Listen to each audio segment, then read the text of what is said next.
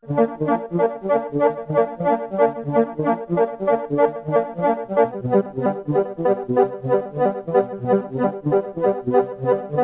is a Socialist News and Views special interview.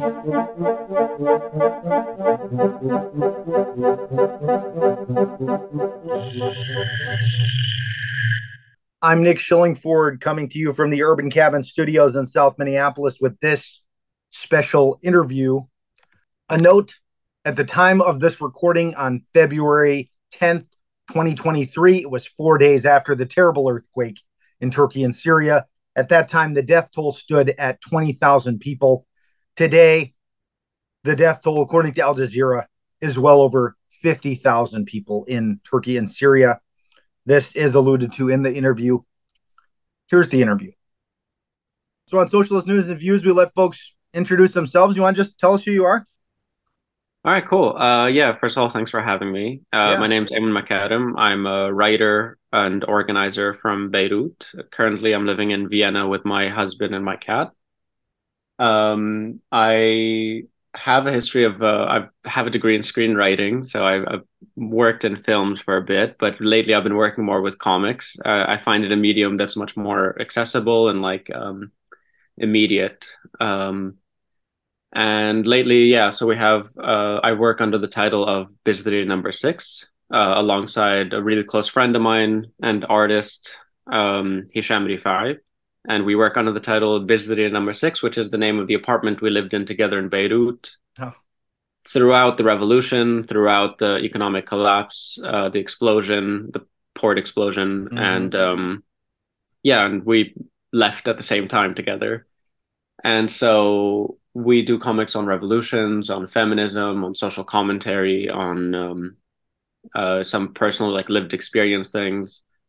And uh, other than that, I am a co-founder of a queer mutual aid group in Lebanon, uh, where we support mostly trans uh, Syrian refugees who don't really have access to aid or support from anyone else, and the NGOization of the queer community in Lebanon has made it such that it's we need new forms of community building and um, right. yeah mutual aid to to keep our community alive. And um, yeah that's me. You do great work and that you know you and your partner the with the comics do great work. Uh, i've been a longtime supporter of unicorn riot and that's where i first came into contact with your work as part of a comic series that was called uh, revolution in every country and specifically gravitated towards episode two, uh, Sudan building power from below, which talked about the resistance committees in that country.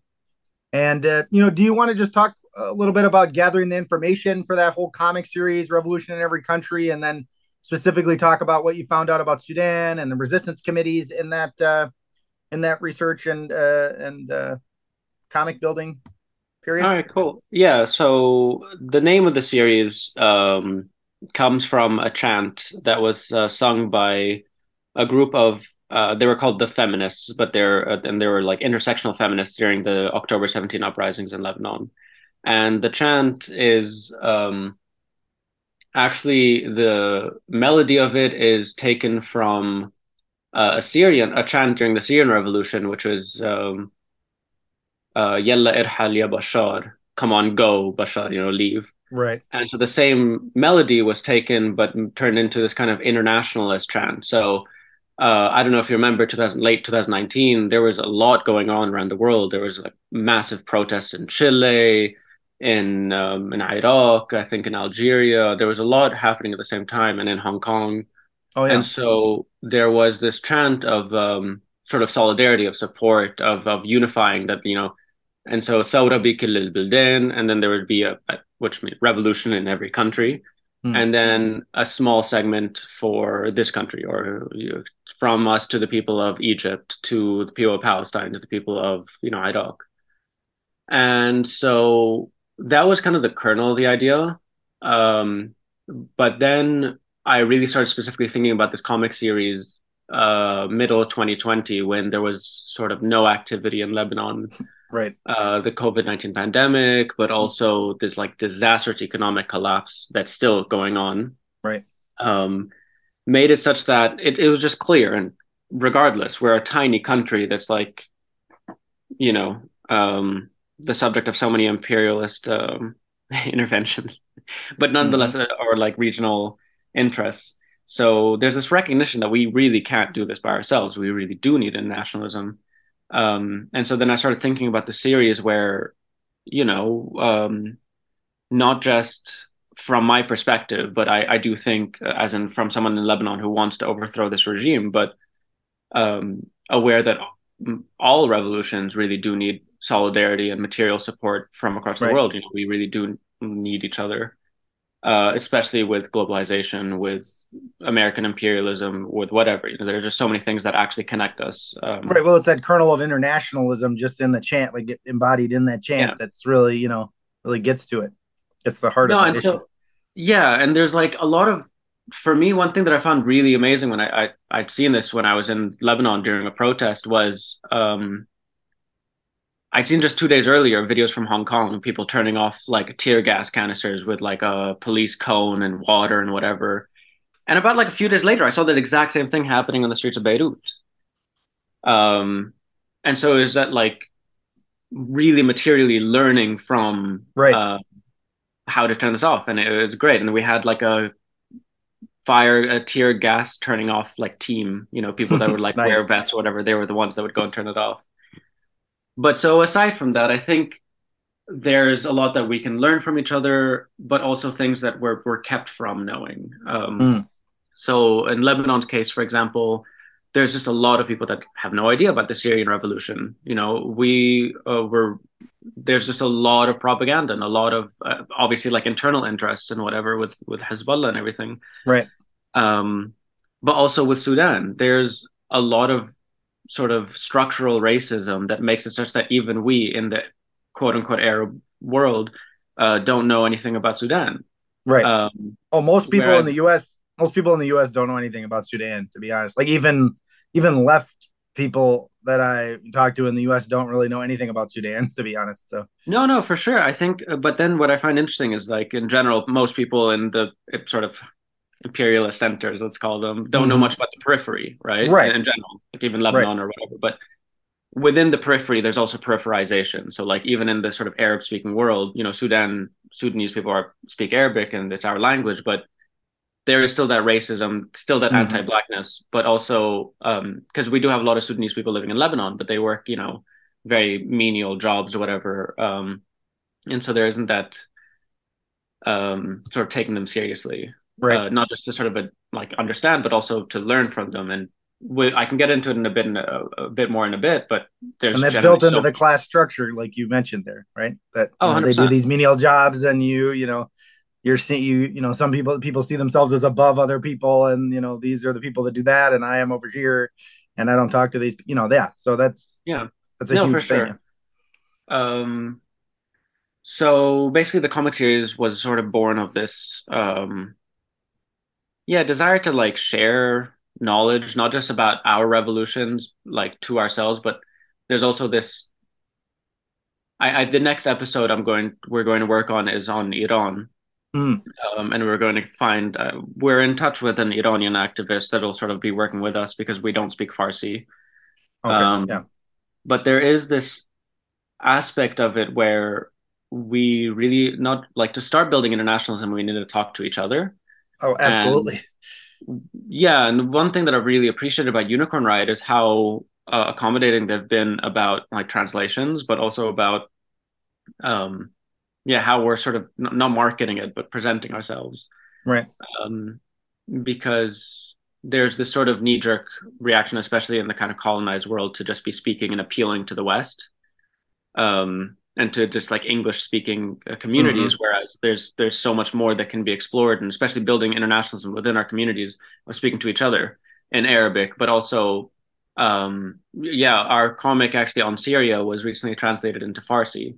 Oh, great! And as a result of that, I've been speaking to a lot of people in Iran who, you know, their regime was part and complicit and like very involved with the destruction of the Syrian revolution and with like massacring Syrians and um, and they had no idea. They they just they're mm-hmm. completely um, the propaganda model is so intense, right? right. Um, but so then I mean, ho- I don't know.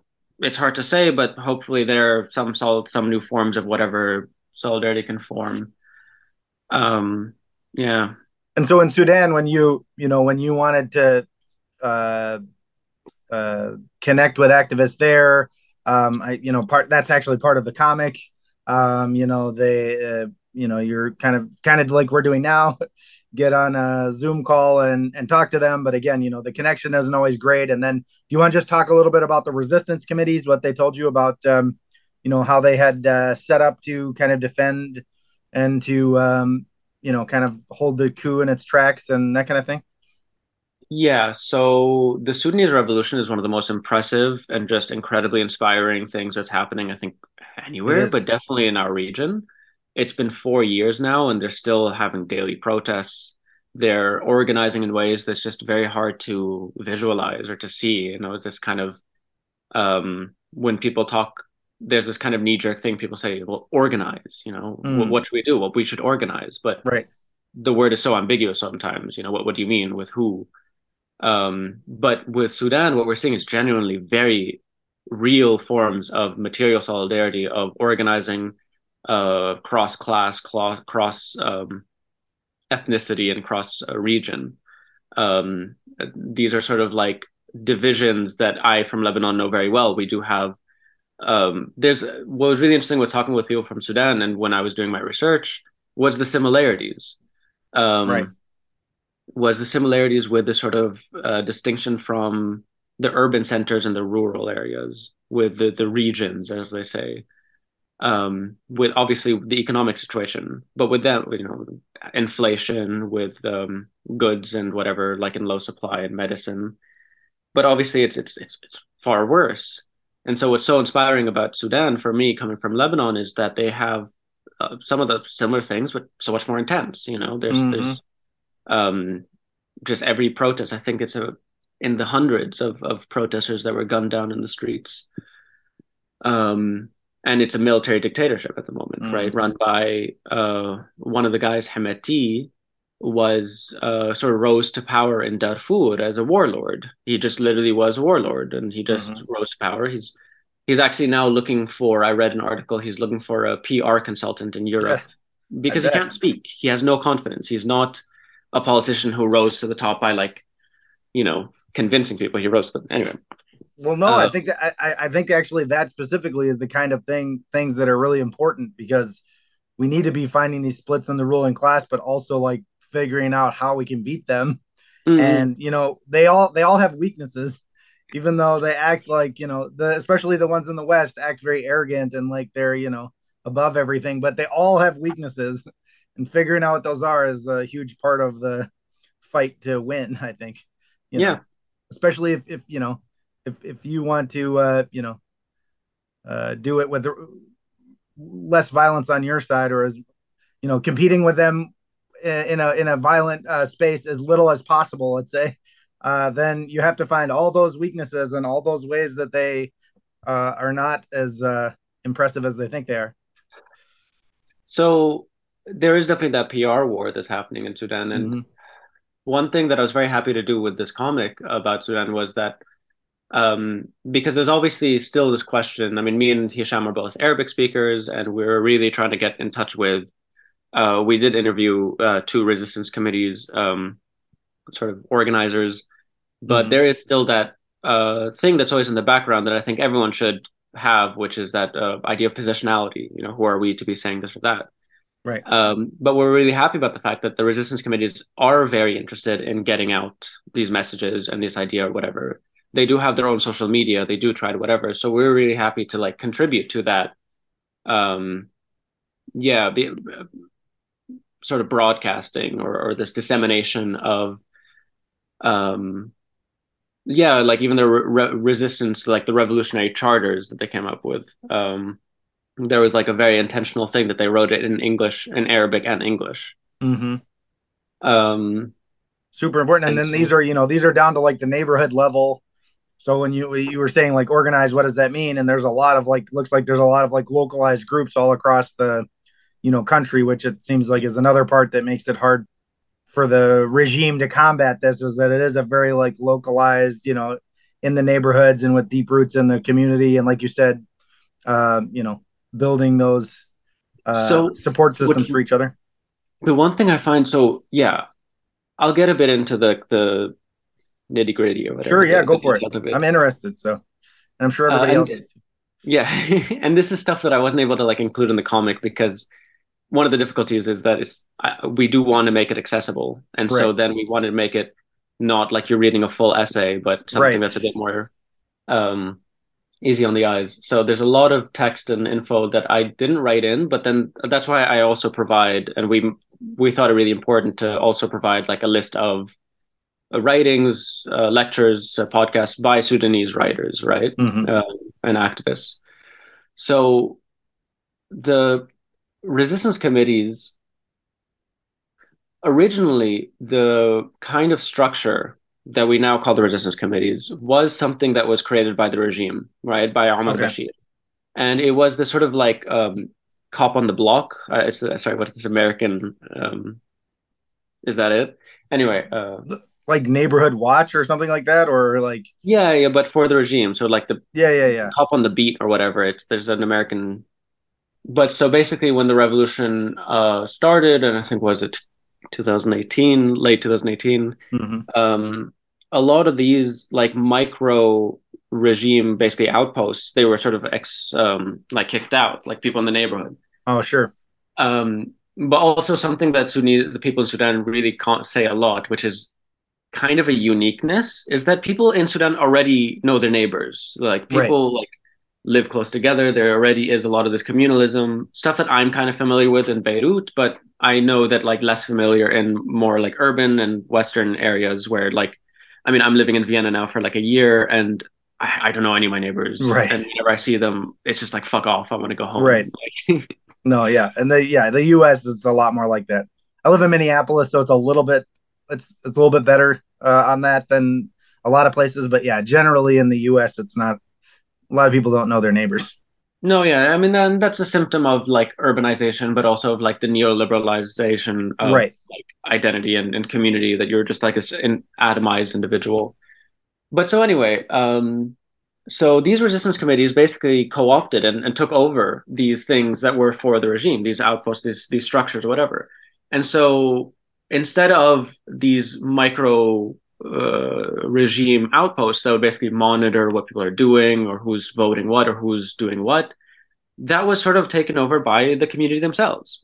Mm-hmm. Um, and initially, they were just um, kind of neighborhood support, kind of like a neighborhood watch system, where it is mm-hmm. just um, whenever they do protests. I mean, they would organize these protests. They would also um, yeah, build shields and banners and whatever. And these were the people that were like at the forefront of the protests.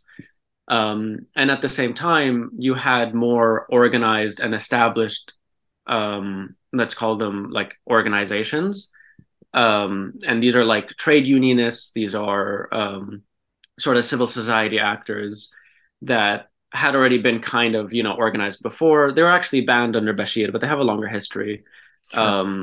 I'm forgetting the name at the moment, but they formed together to create something called the FFC, the Forces of Freedom and Change. Okay. And these kind of represented, this was an umbrella group that represented a kind of trade unionist, professional associations, and whatever. It's a bit middle class. Um, and so a lot of people at the time were observing this and seeing these people as the forefront of the protests. But actually, there's this thing growing in the background, which is this incredibly decentralized, um, sort of just neighborhood organizing. Um, sure and as the protests continued and as the economic collapse started continuing, they started doing more mutual aid stuff. I mean, this again sounds like a kind of program, but if you already know your neighbors and you know this person right. they can't whatever, uh, and there's going to be a long line for bread, one person would go wait in line and come back and distribute. Um, but I think in late 2020, so the reason I bring up the FFC is because although they appear to be at the forefront, they kind of betray the revolution by mm-hmm. signing an agreement with the interim military government to whatever. And this right. was seen as a betrayal for uh, the resistance committees, who up until this day center justice. We don't want power sharing. We don't want to. What is this right. slash civil civilian slash military whatever? Right. um, these are also smart people. Like these are also like um, very aware of like what military regimes look like, and e- they'll never secede power, right? They'll never uh, actually rescind power, and they just have to look up north to Egypt to see what military dictatorship looks like. Right. And even when they come in and they say, "Oh, I'm a transitional guy," it's it's bullshit. Yep. Um, so the resistance committees then, aside from just organizing protests and organizing talks online and doing mutual aid in their community, um, they started actually creating uh, documents, uh, which honestly are some of the coolest things I've ever read that are just like being written like live documents. Right. Um, these revolutionary charters that not only set up like a kind of framework for, okay, we want to overthrow them, we overthrow them in these ways and then we want to supplant them with a civilian government uh, and like have these ministers and these and these whatever.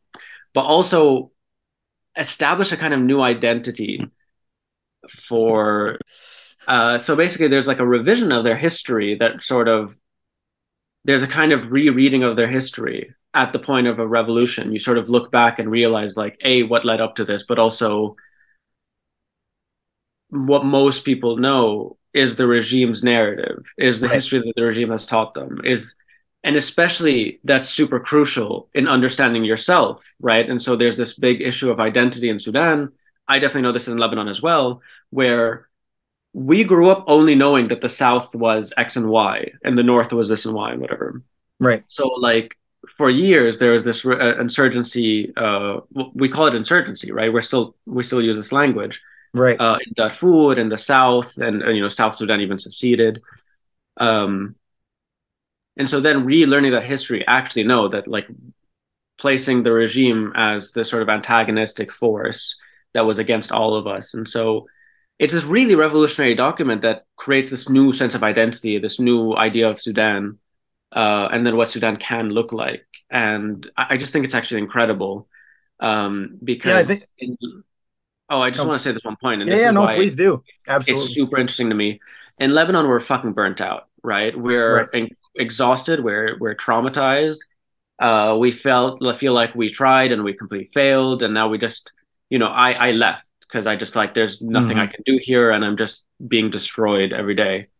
Um, and you know, we're in a situation where Lebanon is experiencing probably the what's described as one of the worst economic collapses since the 19th century. Um, it's like it's it's it's it's a disaster. It's on a whole nother and, level than anything we've seen. Yeah.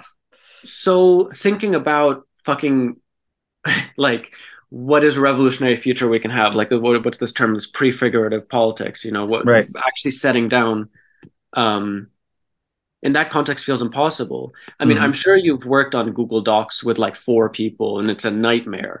so right. imagine doing it for an entire country and not just like a yeah. thing to submit for a magazine, but and so these the the way that the revolutionary charters were created is also just super impressive because every so you have neighborhoods and neighborhood mm-hmm. resistance committees. This might be a bit confusing, and I, I hope we kind of explain this a bit in the comic. Sure. But uh, Sudan has 18 states. Okay. Uh, and then obviously the states have regions, and within the regions there are air like governates or whatever, and then or rather governates and then regions and then neighborhoods, you know, sure. like cities or towns or neighborhoods. Um, so once all these groups started forming together, you had state level uh, resistance committees. You sure. can see them on Twitter. They're all on Twitter actually. Mm. They're all in Arabic though, but Right, um, that's where it gets complicated. yeah, yeah, and, uh, but for American so audiences. exactly. Um, so each one of these states had a sort of coordinating resistance committee, which would be representative of all the ones within the state. And so at the state level, they would have one one charter for each for the state itself, mm-hmm. right? The charter that they thought was best for them and best represented them. Um, and there was like generally there was a voting process because ultimately what they there's a voting process of which charter do we want as specific states, but then which charter do we all want to sort of unify together. Mm-hmm. And so now I think the final charter is called um, the Revolutionary Charter for the Establishment of People's Power. Okay. and yeah, it's it's it's an incredible document that I think everybody should read, um, especially the sort of prelude or the preamble, um, because again, it sort of really places the uh, onus, the um, the blame, or the sort of it focuses on the regime, mm-hmm. uh, neo-colonial forces, uh, imperialist forces, uh, uh, capitalist forces, like internal and external. Um, and centers justice in a way that's so stubborn and just like you know what i mean? Brilliant. Like just right. Because there have been massacres. And so we will not they, we will not participate with the army. We will not work with any polit- like previous politicians who worked mm-hmm. with them. And like the very first thing is we will hold criminal trials for everybody who's in like responsible for uh, massacres in khartoum and darfur and whatever.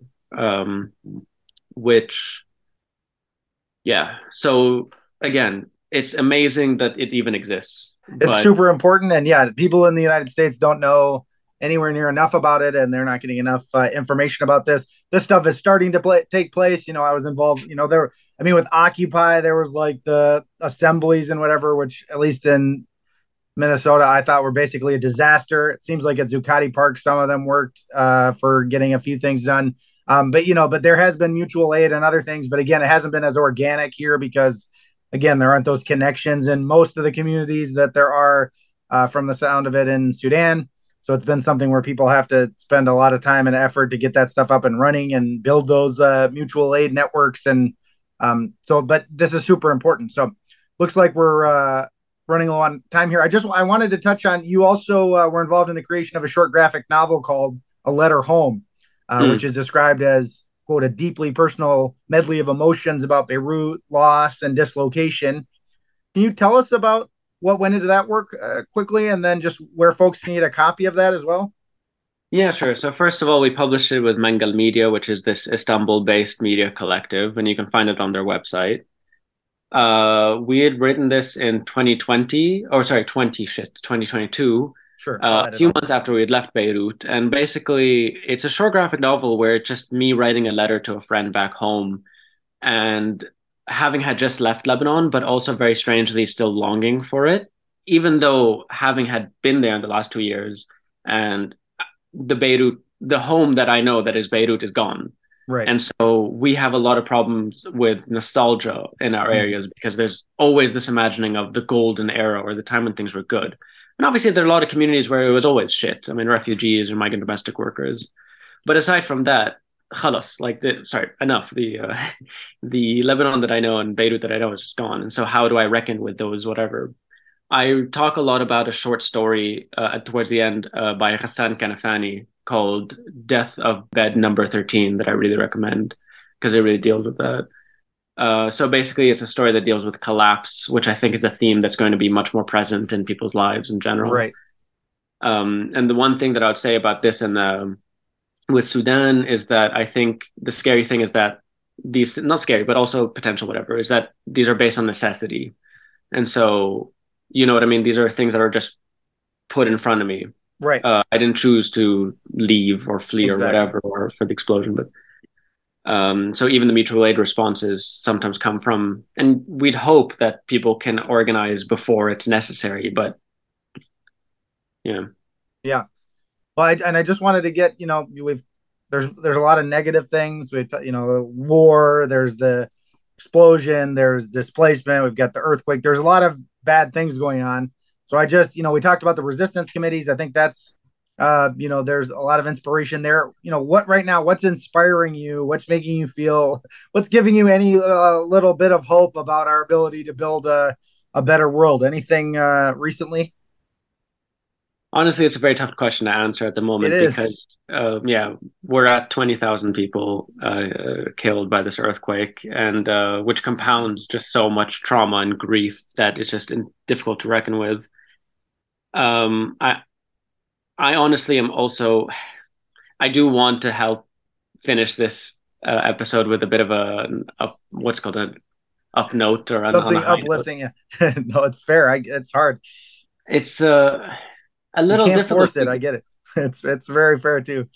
because it's almost something there's something inspiring but also deeply unsettling to me the fact that some of the most inspiring examples of uh, organizing of political activity come from the people who need it the most and who are the most deprived and are uh, mm. unable to cover and i see having been in europe for the last year the thing that's frustrating me on a daily basis is the the choice not to engage the choice that sort of this you know climate change climate collapse that's not going to like there's this almost delusionary whatever or this fact that people don't consider people that are living here and part of the communities and they're sort of antagonistic and obviously we're not i'm not even talking about right-wing forces that are, are on the rise even here right. but uh, even amongst the left or center or supposed whatever, allies there's a complacency right. which is difficult mm-hmm. to whatever um, but i think there's there's some discussions, there's some feelings that are, at least I'm making within myself that I'm a bit, I'm feeling I'm making some progress in my own life and in my own, mm. let's say, recovery. Uh, right. But I, I'm trying to do this in a collective way. I'm I'm organizing now. I'm in a kind of queer Arab collective here in Vienna. We've only just started. It's like five of us. We did a a party, and now we're going to do a film screening or whatever. Um, but I think recovery. I think that's a good uh, word. I think uh, people in a lot of places, you know, and you know, mo- most of them haven't faced anything like they've faced in Sudan, but it definitely feels like we've been through a lot of shit. Basically, I guess is the, just to put it in a blunt term, and and people are pretty, uh, you know, like like the you know the shock doctrine or whatever you know people are mm. kind of in shock i guess in a in a sense that you know there's just been one thing after another and it's been really hard for people to mentally recover myself included uh, you know i'm focusing mostly on the podcast right now um, but yeah it's i mean it's good you know we need to be able to give ourselves some kind of like nourishment to be able to um, you know and especially if we're in you know cultures where there isn't that support there isn't that you know natural like mutual aid as part of the community then we can be super isolated unfortunately mm. so i don't know it can feel um, isolating so. i think one thing that's the most recent thing that sort of gave me this new um because a lot of us in the region have sort of been yeah burnt out and are just lost so much uh, aspects of ourselves and of hope mm-hmm. and of mm-hmm. whatever uh you know hope is a dirty word now right um and then so is revolution. But uh, what's happening in Iran is absolutely uh, just inspiring um, because, I mean, we're also talking from our perspective. That's one of the centers, you know. Right. Like we do have an understanding that we are in the periphery, even within the periphery. That, that but um, some of this incredibly brave feminist actions that's taken part in this like revolution um, that's sustained for months now uh, which is why I'm very excited that the next episode will do. At the moment, we're working on an episode about Lebanon and intersectionality, um, but the next one will be on Iran because it just feels like something that's living and that is a potential of like some sort of hopes or new horizons because right. we've only been met with like doors and boots um, and Yep. Yeah. well, I really appreciate you speaking with me, and I really appreciate your work. And I'm really excited to see the next uh, episodes come out. I think it's so important because this international element and like learning from each other is only going to help us improve our movements everywhere. And you know, we need those movements in other countries. Like it's part of the success, in my estimation, is that we need to be working together. We need to be learning from each other and also supporting each other when you know when one movement is getting, you know, the most attacked, we need to be able to get behind them and vice versa so that we can like, you know, I mean the the capitalist class, the you know, colonialism, that's all global. That's mm. all international and they, you know, support each other all the time, so we need to get a lot better at that.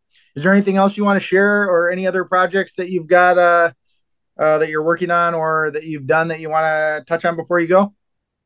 Uh, I will just say a couple of things. Um, yeah. The one book that has been the most sort of like moving for me lately uh, was uh, Octavia Butler's Parable of the Sower. I just recommend everyone read it because with climate collapse and collapse and trauma are things that I'm thinking a lot about about a lot, and so I really recommend that book. Uh, otherwise, I don't know. We have an Instagram page, Bizri Number Six. We also have a Patreon which we're trying to get people to go on. But yeah. um, easier said than done. That, Getting people yeah. to go to Patreon, you know, it's always a, a struggle. You know, I've got to do the marketing.